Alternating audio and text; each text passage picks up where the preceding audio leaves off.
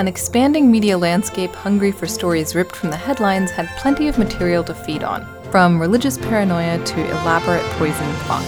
No, it's not podcasting, it's the theater of early modern England.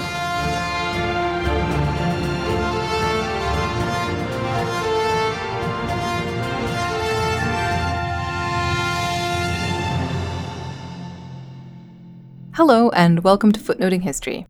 I'm Lucy, and on this episode, I'll be discussing the sensational crimes and even more sensational plays of 16th and 17th century England. With me as guest co host is Dr. Rachel Clark. Hello. Rachel, can I ask you to say a little bit about what your research and teaching work involves when you're not guest hosting on podcasts? Yes, I teach British literature, all of it, but my area of research specialty is early modern England. Specifically, I do disability studies, and my current research focuses on witchcraft and disability in the early modern Atlantic world. Great. So now our listeners know why I've invited Rachel on here. Full disclosure, in addition to being a scholar of early modern theater, witchcraft, and disability, Rachel is also my girlfriend, and this also partially explains the origins for this episode, which can be traced back to when I was stealthily texting Rachel during a conference panel about unhinged plays. I am particularly interested by how these plays brought not only contemporary debates, but even very recent local events onto the stage. Rachel, I know you wanted to start off by introducing our listeners to the late Lancashire witches. Yes. Okay, so the first thing you need to know about early modern plays is that all of them are unhinged in one way or another. The ones based on true crime are some of the most unhinged. The Late Lancashire Witches was published in 1634 when witches from Lancashire were being questioned in London. They had already been convicted in Lancashire, but they and their accusers were sent to London for further questioning by the King's Privy Council.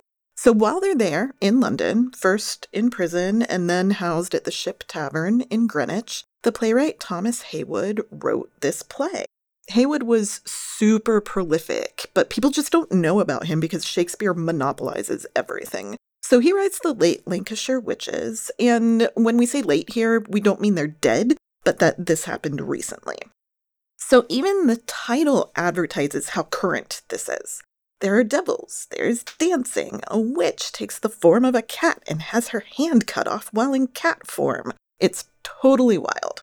And amazingly, we have a surviving letter about the play, written by Nathaniel Tompkins. He provides a detailed description, which we've linked in the show notes, but here's my favorite bit. This is his ultimate opinion of the play. Quote, and though there be not in it, to my understanding, any poetical genius, or art, or language, or judgment to state or tenet of witches, which I expected, or application to virtue, but full of ribaldry and of things improbable and impossible. Yet, in respect of the newness of the subject, the witches being still visible and in prison here, and in regard it consisteth from the beginning to the end of odd passages and fopperies to provoke laughter, and is mixed with divers songs and dances.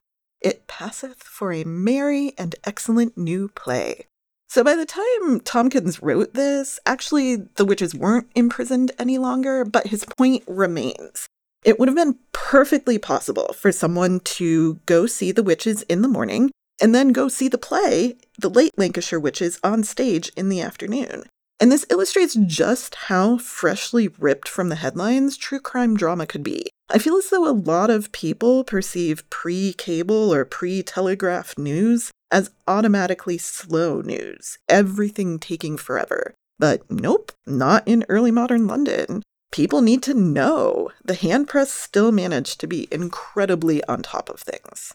This is something really important about early modern news culture, I think, and something often overlooked. Harold Schechter, true crime author and retired professor of American literature, claims that no sooner had Gutenberg invented movable type than enterprising printers began churning out graphically violent murder ballads. This is, admittedly, an exaggeration. The printing press doesn't magically make books cheap, people literate, or textual literacy necessary for more jobs. And that's a big difference between how textual literacy worked in early modern Europe and how it works in many societies today. Still, printing technology does change expectations of narrative, even for a public that is still primarily a hearing rather than a reading public at the time we are discussing. While the spread of the printing press does help to change the media landscape, I want to emphasize the continuities in the types of literacy that we see in the medieval and early modern worlds. Yeah. So called murder ballads were often printed on a single large sheet of paper called broadside. And these often devoted a lot of space to woodcuts illustrating their contents. These woodcuts were customized, they were designed to broadcast the most important bits of the text. And these were not just available for cheap purposes, but pubs were often wallpapered with broadsides. This is extremely cool, of course, but also a reason why a lot of these cheaply printed records do not survive. You also see in this period not just ballads, but murder pamphlets, which are short narratives about recent and famous murders. Not all the authors were out for the sensationalism. One, Henry Goodcole, was the chaplain of Newgate Prison, so he saw his authorship of murder pamphlets as contributing to society's moral health in ways similar to his work as the prison chaplain. He makes this explicit in his pamphlet about the so called Witch of Edmonton, Elizabeth Sawyer, who was also the subject of a play, which we will get to later. Goodcole critiqued others for telling stories about her in ways fitter for an ale bench than for a relation of proceeding in court of justice.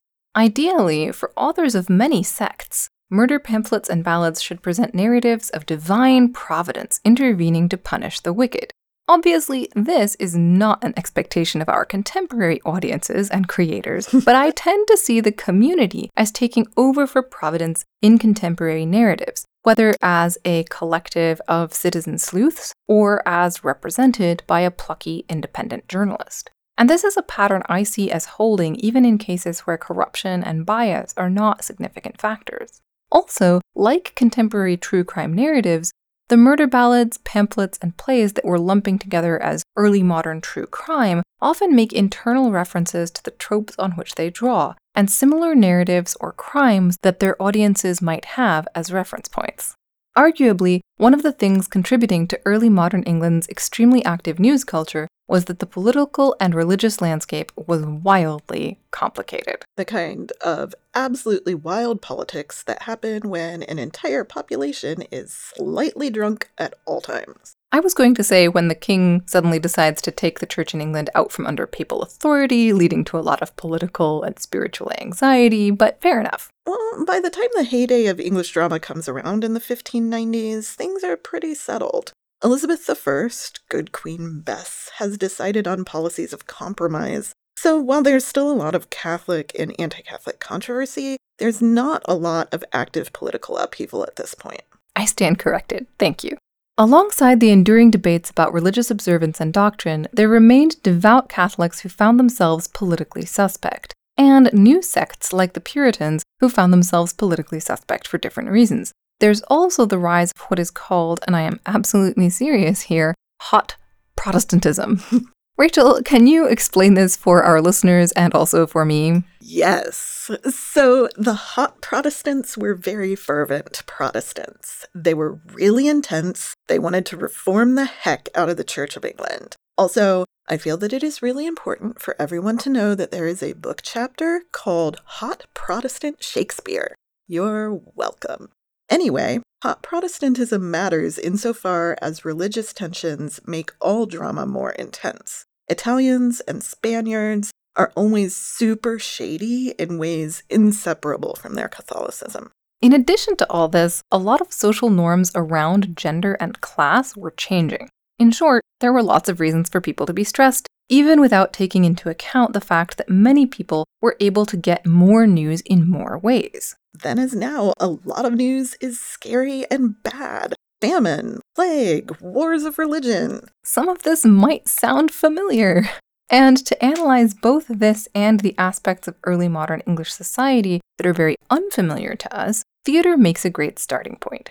We promised that this episode would feature true love, strong hate, and swift revenge, not just because we are children of the 80s, but because, like that consummately perfect film, The Princess Bride, early modern English drama has everything. Also, I think it's important to point out that plays drawing on true crime were not just lively performances, but, in the words of scholar Peter Lake, rumor drenched events. This analysis comes from his amazingly titled book, The Antichrist's Lewd Hat. One of the plays that initially piqued my interest was Arden of Faversham, written in 1592 and based on a lurid murder committed a few days' journey from London in Kent. Lake argues that it subverts narrative expectations through wily coyote nonsense. There is so much wily coyote nonsense in that play. There's a poisoned crucifix and so many failed murder attempts. And then at the end, the murderers are revealed because they dump the body in the snow, but then it quits snowing and their footsteps going back to the house are totally visible. Arden is probably the most famous example of a domestic tragedy, which differs from regular tragedy because it focuses on everyday people, the middling sorts, the working classes, rather than royalty or aristocracy. Talking about witch plays alongside domestic tragedies like Arden matters because to early modern people, witchcraft was just as real as murder, and witchcraft could be used to commit murder. Also, sometimes people accused of witchcraft pled guilty, they believed they were witches. Then, as now, there were people who believed deeply in witchcraft and people who were skeptical about it. This pluralism, I think, is really important to highlight. It's easy to find contemporary examples of real or imagined crime being linked to ideas about witchcraft and demonic possession, whether in Texas, Tennessee, or rural Canada. And while today there's often a link between such beliefs and religious paranoia, that's not necessarily the case in the 16th and 17th centuries. In both eras, trying to prevent or solve crime, supernatural or otherwise, is linked to attempts to control or at least understand a world that is perceived as unusually chaotic and unpredictable. Speaking of the chaotic and unpredictable, revenge tragedy addresses the same problem. In revenge tragedies, the society and or its governing figures are so corrupt that no justice is possible. So, a revenger, that's what they're called, revengers, not avengers like Marvel superheroes, experiences a terrible wrong and has no recourse but to exert vigilante justice.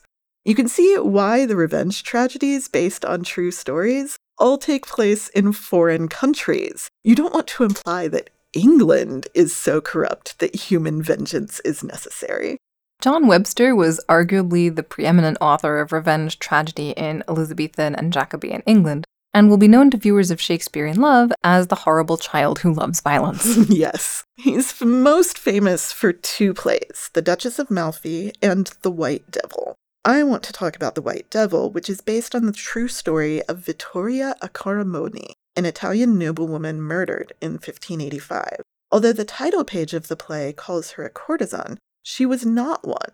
Accoramboni, like her fictional counterpart, married the nephew of a cardinal. She then met the Duke of Bracciano, who fell so violently in love with her that he had her husband killed so that he could then marry her. When the Pope discovered what had happened, he had Accoramboni imprisoned on suspicion of having been an accomplice to the crime. However, that Pope died, at which point Accoramboni managed to get out of prison and marry Bracciano after Bracciano died that same year, his first wife's family, the powerful Medicis, challenged the will he made that left all his private property to Accoramboni. When she refused to back down, the Medicis had her killed.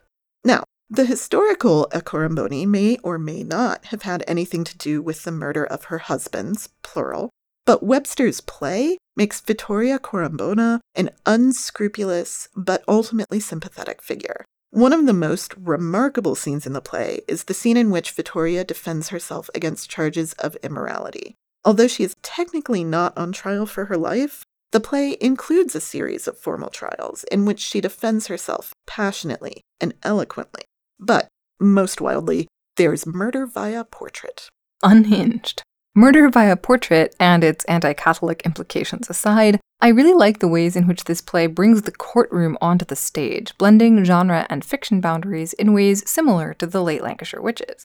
This is one of the features of plays based on true crime. They often blend comedy and tragedy, courtroom drama and village satire and slapsticks, and body horror all together. And it's not just Webster who makes women accused of serious crimes into complex, interesting, and sympathetic figures. Take the play The Witch of Edmonton. Yes, this is a great example of how a single judicial incident I'm a legal historian, so I get to say things like judicial incident, gets turned into multiple kinds of true crime narrative.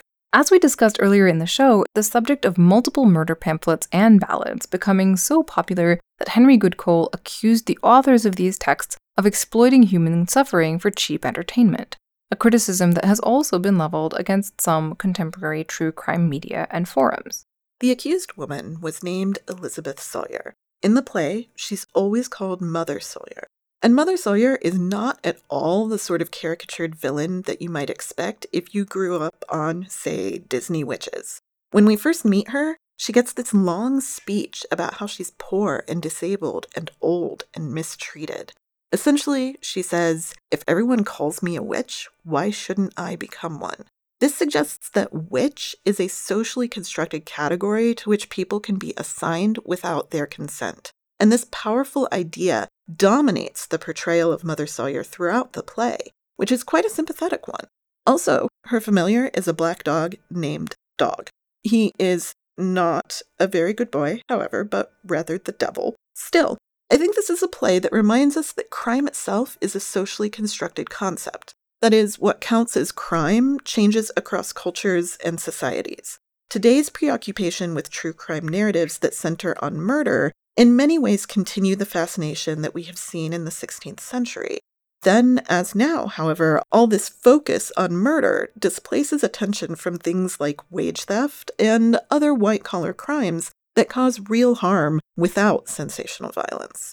This is one of the reasons I think that the phenomenon of true crime as a genre fascinates me. Another is that, as you and longtime listeners will know, I'm fascinated by detective fiction and its power to showcase multiple moral and social possibilities. Similar work of interrogating our priorities and principles is done, I think, by the best true crime narratives, both today and as you've shown in the case of The Witch of Edmonton and other plays on the early modern stage. This and all of our footnoting history episodes are available captioned on our YouTube channel Special thanks to Wartburg College and their Journalism and Communication Department for letting us record this episode in their audio production studio, and thanks, as always, to all those who help support us via Ko-fi and Patreon. Until next time, remember, the best stories are in the footnotes.